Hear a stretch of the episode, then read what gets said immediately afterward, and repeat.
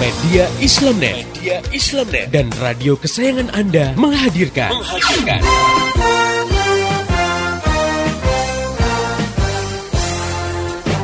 Voice of Islam. Voice of Islam. Voice of Islam.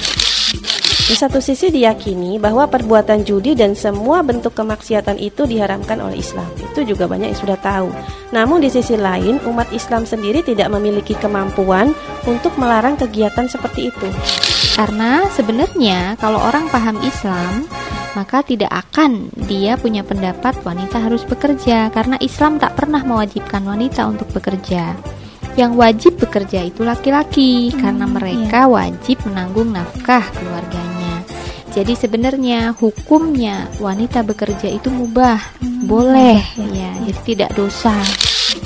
Pemanfaatan tenaga nuklir apabila dipergunakan untuk kemaslahatan umat seperti penggunaan sektor non energi dan energi tersebut, maka hukum Islam memperbolehkan bahkan menganjurkan. Namun apabila digunakan untuk tenaga nuklir yang sifatnya menghancurkan kehidupan, dan menimbulkan kerusakan di muka bumi, misalnya seperti senjata nuklir, maka hal ini tersebut haram hukumnya.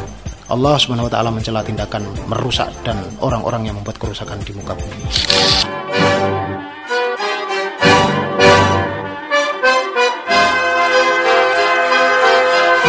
Voice of Islam. Voice of Islam. Voice of Islam.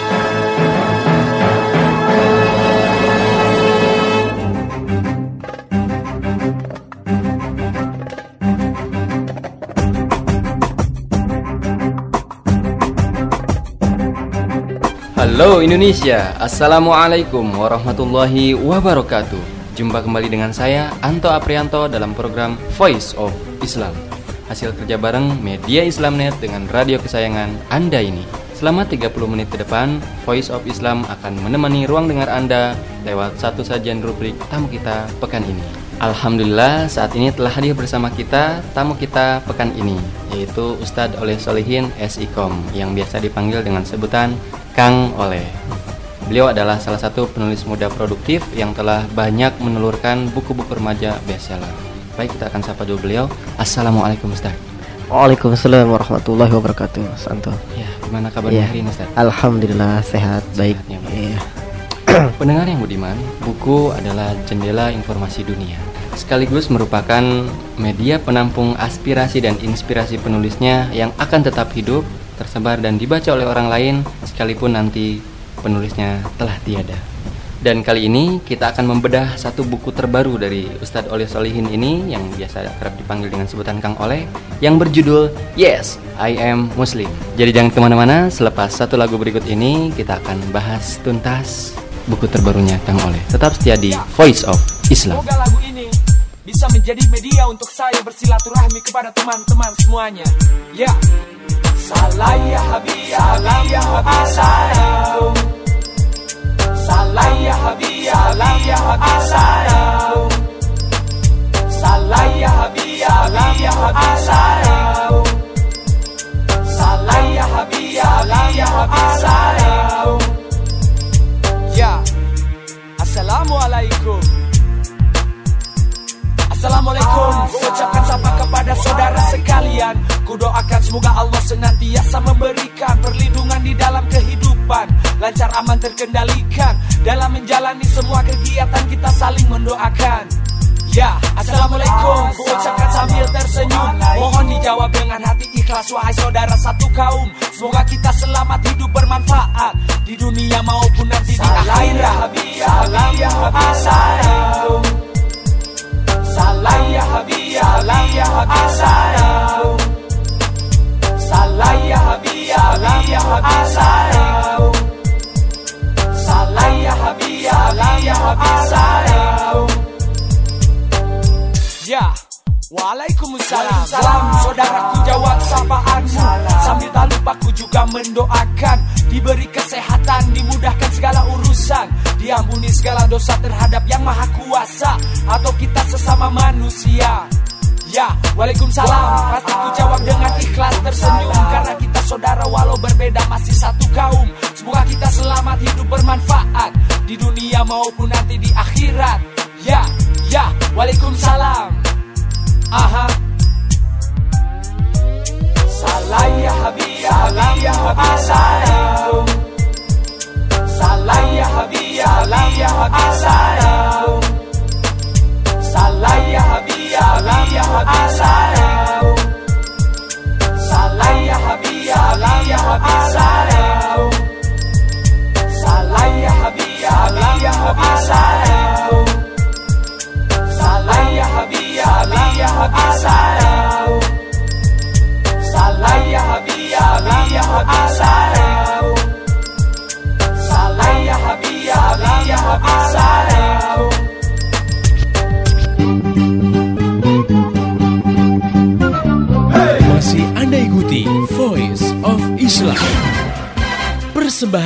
media Islamnet dan radio kesayangan Anda ini.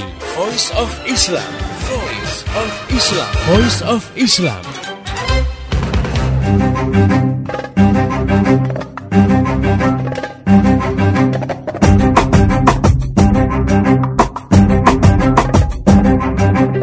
Masih di Voice of Islam, kerja bareng media Islamnet dengan radio kesayangan Anda ini. Pendengar yang budiman, Anda masih bersama saya, Anto Aprianto, dan tamu kita pekan ini, Ustadz Oleh Solihin, yang biasa dipanggil dengan sebutan Kang Oleh. Beliau adalah seorang penulis muda produktif yang telah banyak menelurkan buku-buku remaja bestseller. Dan kali ini kita sedang membahas tuntas satu judul buku terbarunya yaitu Yes, I Am Muslim. Baik, kita langsung saja berbincang-bincang dengan Kang Oleh. Kang Oleh, kalau boleh tahu nih ya, ini buku yang keberapa yang diterbitkan? Eh, ya alhamdulillah ini adalah buku yang ketujuh di penerbit Gema Insani Eh, dan insya Allah ada tiga buku lagi sih yang sedang dipersiapkan dan siap terbit. Mudah-mudahan nanti akan melengkapi koleksi buku-buku saya dan bisa dibaca oleh teman-teman remaja di seluruh Indonesia insya Allah. Kalau boleh tahu lagi nih. Iya, iya. Eh, latar belakangnya apa sih? Kenapa Kang Oleh Oh. nulis buku judulnya Yes I Muslim ini? Iya. Jadi latar belakang untuk membuat buku Yes I Muslim karena saya melihat banyak eh, teman-teman remaja itu tidak tidak terlalu bangga atau bahkan mungkin ada yang tidak bangga sama sekali dengan Islam.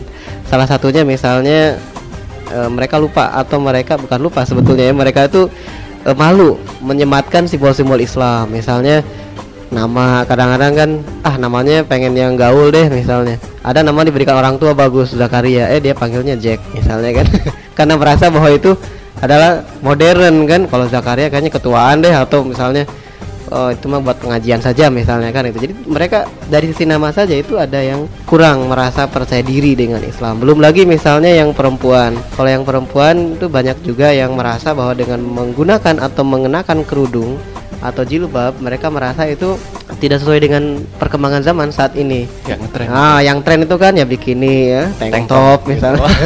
Sehingga itu muslim namanya mungkin bisa jadi Siti misalnya atau apa gitu ya.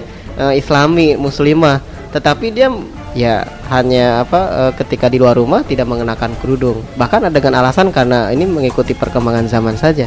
Itu kan simbol-simbol Islam saja itu mereka tidak bangga apalagi misalnya dengan menyuarakan Islam. Nah, ini kan sungguh sangat memprihatinkan. Maka saya akhirnya memutuskan untuk membuat sebuah buku yang barangkali bisa memberikan rasa percaya diri kepada teman-teman remaja tentang eh, statusnya sebagai seorang muslim. Saya kira seperti itu. Nah, kalau gitu kelihatannya seru juga nih Kang Oleh ya, Iya. bukunya.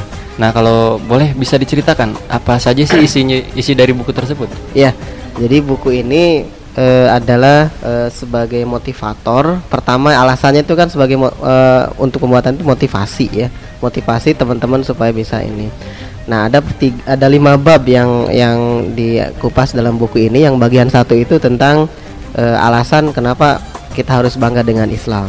Nah Islam itu ternyata bisa bikin bangga kepada kita. Apa saja contohnya itu dibahas dengan insya Allah detail ya dibahas itu.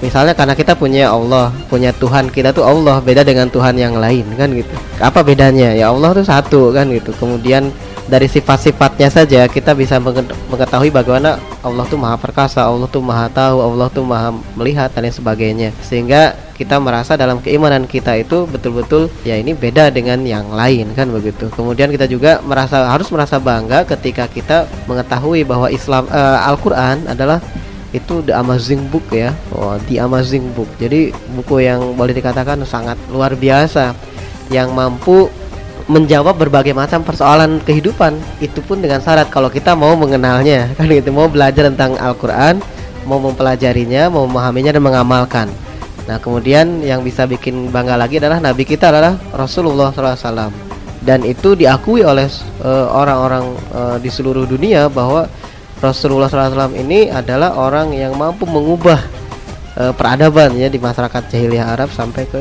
uh, akhirnya uh, bisa sampai sekarang tuh besar agamanya. Nah, jadi itu beberapa yang bisa membuat bangga. Nah, di buku ini saya menyarankan bahwa orang itu bisa bangga dengan Islam kalau dia mengetahui apa sih keistimewaan Islam gitu. Jadi dia akan bangga pasti. Seperti halnya dia merasa bangga dengan keluarganya karena apa? Karena keluarganya adalah orang yang terpandang seperti ini seperti ini misalnya kan atau dia bangga sekolah di sekolah tertentu yang termasuk sekolah favorit. Kenapa? Karena dia tahu sekolah itu disegani misalnya kan karena kurikulumnya bagus, karena karena guru-gurunya bagus, karena macam-macam lah. Terus tingkat kelulusannya juga tinggi misalnya dan di perguruan tinggi. Nah, jadi dia merasa bangga ada di situ. Nah, kenapa dengan Islam enggak kan itu? Itu karena kita belum mengenal. Jadi ini dikenalkan dulu tentang Islam. Kemudian bagian yang kedua itu nah Islam adalah ideologi. Jadi ini e, ditekankan bahwa Islam itu memang bukan hanya agama tapi juga e, ideologi ya. Nah, apa itu ideologi? Ya secara sederhana itu ideologi adalah cara hidup sebetulnya. Jadi orang kalau udah e, apa sih cara hidup Islam misalnya ya seperti ini seperti ini kan gitu. Apa cara hidup e, selain Islam misalnya e, kapitalisme atau sosialisme itu juga ada cara hidupnya. Jadi segala sesuatu yang kita ingin lakukan itu disandarkan kepada Islam. Ini boleh nggak sih menurut Islam? kalau pacaran dalam Islam boleh nggak sih misalnya kan itu atau e, pakai tato tuh boleh nggak sih dalam nah jadi selalu menyandarkan kepada Islam jangan menyandarkan kepada modernisasi atau hawa nafsu kan itu jadi ini Islam sebagai ideologi jadi mengatur semua aspek e, kehidupan nah oke jadi nah itu di bagian dua kemudian bagian tiga di sini mengenalkan supaya teman-teman remaja tahu juga bahwa Islam itu betul-betul menghargai manusia apa yang menghargai manusia di sini seperti contoh misalnya Islam itu menghargai akal manusia. Akal itu kan potensi yang sangat besar ya dalam e, kehidupan manusia, sehingga akal tidak boleh dirusak. Misalnya kalau ada e, segala sesuatu yang bisa merusak akal itu harus dihindari. Misalnya dalam narkoba ya. Nah, narkoba itu kan salah satu e, zat yang bisa merusak akal. Dalam sebuah hadis itu kan disebutkan misalnya kulu mukhamirin wa kulu musykirin haramun. Jadi e, semua yang membuka akal dan yang merusak ya gitu. Yang bukan dan yang e, merusak itu haram begitu ya. Jadi di sini Islam sudah punya pencegahannya. E, contoh lainnya apa? Misalnya keturunan. Islam juga sangat menghargai nasab. E, artinya apa? Dalam Islam manusia itu yang lahir harus jelas nasabnya anak siapa ini ya binnya bin siapa gitu jangan sampai binatang gitu kan. Yeah. ya, jadi nggak jelas yang mana ininya ya eh, apa siapa gitu kan. Karena kalau di masa dulu di masa per sebelum Islam di, di Persia itu ada uh, dalam uh, kitab Tarikh Tobari itu disebutkan ada aliran yang dikembangkan oleh Mazdak. Di situ ada kepemilikan kolektif termasuk wanita. Jadi boleh wanita dimiliki siapa saja. Hmm. satu wanita boleh dimiliki 10 laki-laki atau apa. Sehingga dalam tarikh itu disebutkan ya dalam waktu yang tidak lama itu anak tidak kenal bapaknya. Bapaknya juga tidak kenal mana anak saya gitu. Kalau kameramen kok yang pakainya kan gitu. Sekarang juga sama kan dalam kapitalisme orang bebas berbuat seks bebas orang apa e, melakukan yang di luar pernikahan ya pergaulan bebas sampai seks bebas berzina itu kan. Nah ternyata dalam Islam diatur Wah, ini untuk menyelamatkan manusia sebetulnya. Itu salah beberapa ya dan itu masih banyak ada tentang harta dan sebagainya. Nah kemudian di bagian 4 di sini ada penekanan bahwa ketika Islam dikdaya jadi ada gambaran umum contoh-contoh ketika e, Islam diterapkan sebagai uh, sebuah ideologi negara yang itu diiman oleh negara dari mulai masa Rasulullah SAW di Madinah sampai ke terakhir di Turki. Bahkan ini uh, yang disebutkan Islam Dikdaya ini ketika di masa uh, apa Abbasiyah ya. Nah di situ tentang ilmu pengetahuan disebutkan juga tentang pencapaian-pencapaian teknologi kaum muslimin ya banyak ilmuwan muslim dan beberapa karya mereka ini juga ada di sini di dimuat. Kemudian ini untuk mengenalkan supaya bahwa Islam itu memang besar gitu. Jaya itu kalau diterapkan dengan baik dan benar. Kemudian bagian lima nah itu terakhir adalah motivasi agar kita tetap bangga dengan uh, sebagai seorang muslim. Nah di situ ada tips-tips menarik yang insya Allah di bagian lima ini memberikan motivasi kepada teman-teman supaya mereka eh, tidak minder lagi menjadi seorang muslim. Karena sering kali kan diledekin ya kalau muslim. Oh ini anak kalau pakai baju muslim saja gitu pakai baju koko atau jenggotan oh ini anak masjid nih bau sorga itu ya sebetulnya sindiran seperti itu ya nggak masalah daripada "Eh, kamu juga tuh bau neraka misalnya. Ya itu itu sekedar ini ungkapan ya. Eh, jadi tapi intinya harus pede lah ya. Nah, sekarang nih alhamdulillah sudah cukup banyak teman-teman remaja muslim yang mungkin pakai kerudung gitu ya yang muslimahnya. Kemudian yang senang di masjid. Tapi tolong tidak cukup hanya itu tapi juga harus dipermak akalnya pemikirannya itu supaya mereka antara ucapan dengan perbuatan tuh sama gitu. Artinya sejalan dengan ajaran Islam. Saya pikir itu ya dia ada yang dari buku itu. Nah, cuma Kang Oleh gini, kalau kita lihat dari judul perbabnya, iya iya. kayaknya pembahasannya panjang lengkap terus serius ya. oh gitu ya Ah, cukup serius. Apa Iya. ini enggak salah dengan dunia remaja? Oh gitu, iya. Jadi eh, saya tuh pengalaman saya dalam menulis buku ya, seperti yang pertama tuh jangan jadi bebek, misalnya kan. Iya. Kemudian saya duet dengan Kang Iwan Januar tuh jangan jangan jadi seleb sama jangan udah cinta. Kemudian ada buku saya yang keduanya jangan jangan jadi bebek yang kedua ya, ada andai kamu tahu, bangkit dong sobat, terus loving you merit you. Nah itu memang tema-tema ringan ya. Iya. Tetapi dalam perjalanannya ternyata pasar eh, bahwa remaja juga ingin serius tuh ada gitu. Artinya eh, banyak ketika bedah buku atau yang apa lewat email atau SMS tuh menanyakan bagaimana misalnya menulis buku yang serius. Karena kan sering kali mungkin yang baca itu pertama kali baca ya dia anak gaul. Kan udah setahun dua tahun udah ngerti itu paham. Maka dia ingin ada yang advance-nya gitu. Jangan yang di level isi saja gitu kalau main game ya isi yes misalnya isi terus intermediate misalnya. Nah tapi dia harus yang hard misalnya kalau main of Empire gitu ya.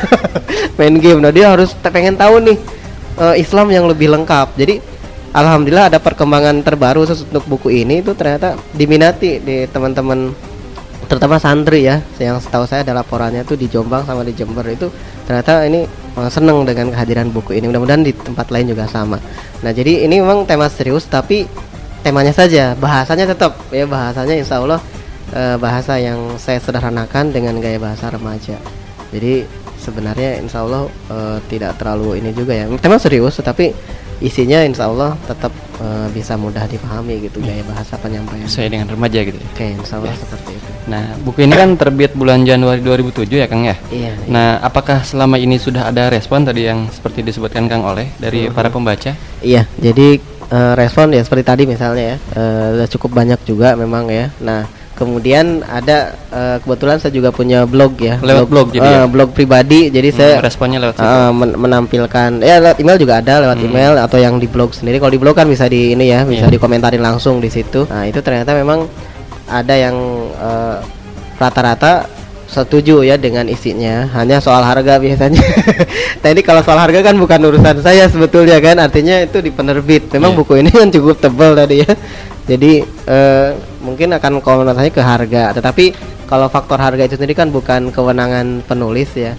Eh, tetapi kalau dari si- segi isi rata-rata mereka yang masuk ya ke saya itu alhamdulillah setuju dan bahkan mengatakan ini buku yang lebih bagus menurut mereka gitu dari buku sebelumnya katanya. "Oh, berarti yang sebelumnya nggak bagus dong kalau saya. Nah, itu ada pendapat yang seperti itu. Ada juga yang kemudian ngirim SMS itu ada teman itu eh, ngirim itu menjadi ini menjadi apa eh, bahan untuk tutor apa mentoring di sekolah di SMA Eh, Ada juga yang nah, di daerah Serpong itu kalau SMS ini mau dipakai dan udah setuju sama sekolah untuk eh, ini apa mentoring kajian keislamannya ekstrakurikuler. ya alhamdulillah berarti kan ada respon positif gitu Iya. ya. Kalaupun yang negatif sampai sekarang itu baru harganya yang Oh, keberatan yang karena harganya lumayan. Iya. nah, itu harganya itu 58.900 Oh, ya jadi 58.900. eh, dari segi harga mungkin kalau anak SMA mau beli itu kan itu buat beli apa gitu ya dia kayaknya gitu ya keberat.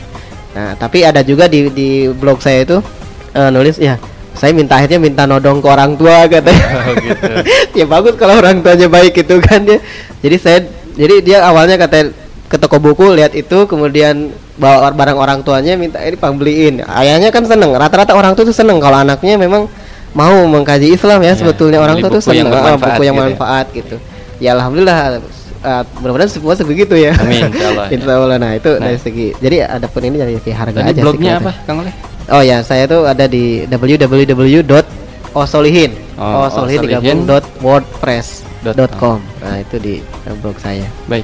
Nah, Iya. pendengar yang budiman, ternyata menarik juga isi buku Kang Oleh ini. Kang Oleh, ngomong-ngomong nih, buku yang setebal 388 halaman ini itu dikerjakan dalam waktu berapa lama?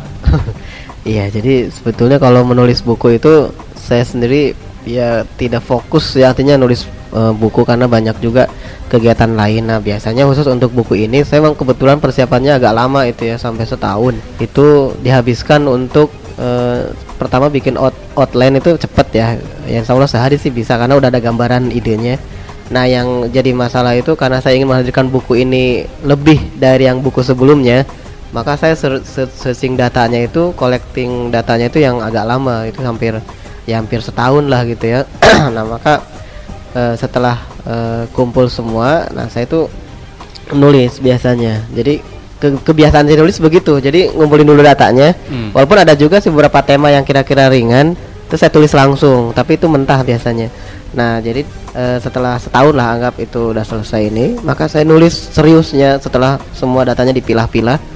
Itu sekitar dua minggu saya menyelesaikan buku itu. Dua minggu nulisnya, ya nulisnya dalam dua minggu. Tapi itu kan juga nggak nggak tiap hari gitu ya, maksudnya nggak tiap hari oh, 24 jam gitu enggak. Tapi ya sehari itu paling tidak saya pagi dua jam sama malam tiga jam. Udah lima jam dalam sehari itu nulis buku selama dua minggu. Nah itu mentahnya. Jadi belum saya edit.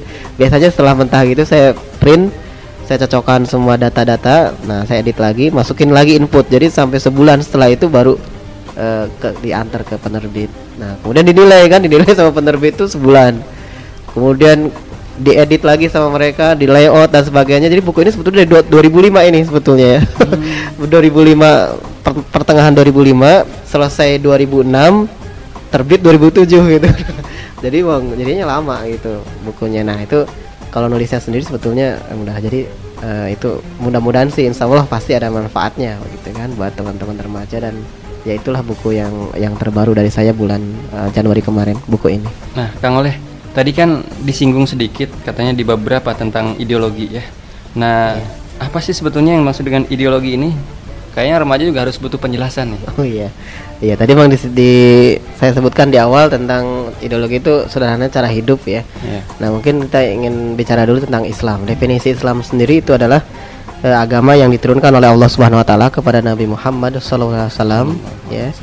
Untuk apa? Untuk mengatur manusia dengan penciptanya, dengan dirinya sendiri dan juga muamalah dengan manusia yang lain. Jadi itu eh, definisi eh, Islam.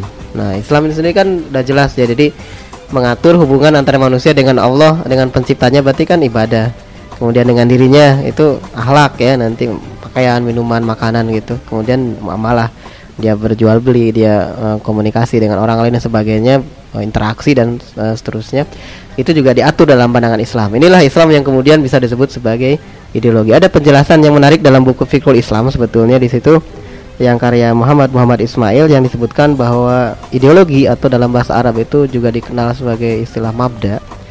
Itu adalah akidah atau keyakinan yang digali dari proses berpikir yang kemudian melahirkan sistem atau aturan-aturan. Jadi eh, akidah akliyah yang basiku anhanizom. Jadi di sini akidah akliyah yang menghasilkan eh, aturan-aturan cabang gitu kan. Nah, jadi menurut definisi ini sebuah akidah atau keyakinan disebut sebagai mabda jika memiliki dua syarat. Yang pertama itu bersifat akliyah dan yang kedua memiliki aturan itu. Ya, jadi akliyah dan memiliki aturan. Nah, Islam kita lihat dari mulai wudhu saja itu ya bersuci itu kan ada aturannya gitu kan bagaimana tata cara menghilangkan dari hadas kecil hadas besar kemudian sholat kemudian bangun tidur misalnya ya nah, itu kan baca doa atau kemudian dia mau berumum ber- dengan dirinya sendiri ya misalnya makanannya itu ada aturannya makanan mana yang boleh dimakan mana yang tidak boleh dimakan ada minum-minuman yang ho- yang haram, makanan yang haram itu tidak boleh dikonsumsi. Pakaian juga sama. Dalam Islam itu diatur sedemikian rupa.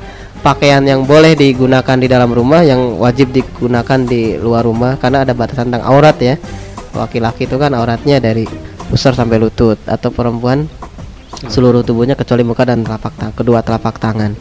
Maka ketika keluar aurat ini adalah eh, daerah di tubuh kita yang tidak boleh di- dilihat oleh orang lain, ya. Eh, nah maka kalau di dalam rumah ya orang mau tidak pakai pakaian juga silahkan asal ada orang lain di kamar mandi bisa atau di mana kan gitu. Tapi begitu keluar rumah gitu kan, ya harus mengenakan busana menutup aurat. Termasuk wanita yang saya kadang ya bukan kadang ya seringnya ya aneh gitu. Kaum muslimin tuh malpraktek sebetulnya dalam kehidupannya. Kalau dalam bidang kesehatan dokter malpraktek kan sering digugat takut gitu ya. Wah, tapi ke dalam melaksanakan ajaran Islam sering malpraktek juga gitu. Artinya aturannya sudah ada di Al-Quran dalam hadis Nabi dalam ajaran Islam fikihnya. Bagaimana misalnya berpakaian? Eh ternyata yang wanita di kalau sholat rapih ya pakai mukena segala macam. Begitu keluar dari masjid atau setelah selesai sholat ya dia malah apa namanya rambutnya diperlihatkan. Bagian tubuh yang lain diperlihatkan. Berarti kan malah praktek sebetulnya terhadap Islam kan itu. Itu berdosa sebetulnya.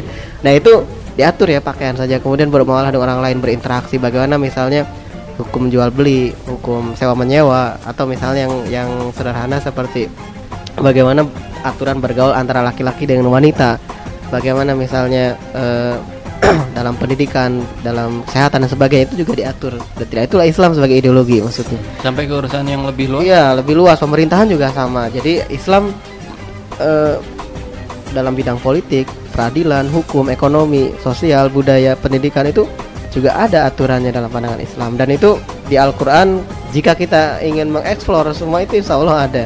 Kemudian di hadis atau di isma sahabat dan juga di kias. Jadi sumber hukum Islam yang empat itu insya Allah sebagai pedoman kita dalam melaksanakan kegiatan sehari-hari dalam kehidupan kita gitu. Kang Oleh, menarik sekali ternyata bedah buku kita kali ini. Iya. Saya jadi penasaran nih, kira-kira target apa sih yang ingin diraih sama Kang Oleh dari diterbitkannya buku ini?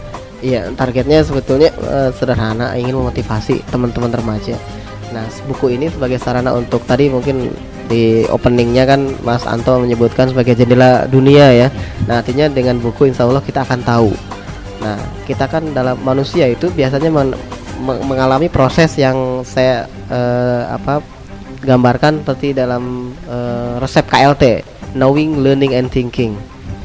Jadi mengetahui, kemudian belajar dan berpikir. Nah, mungkin ini buku ini sebagai sarana untuk tahu, untuk mengetahui apa dalam Islam. Nah, setelah tahu itu belum cukup, tapi harus dengan belajar.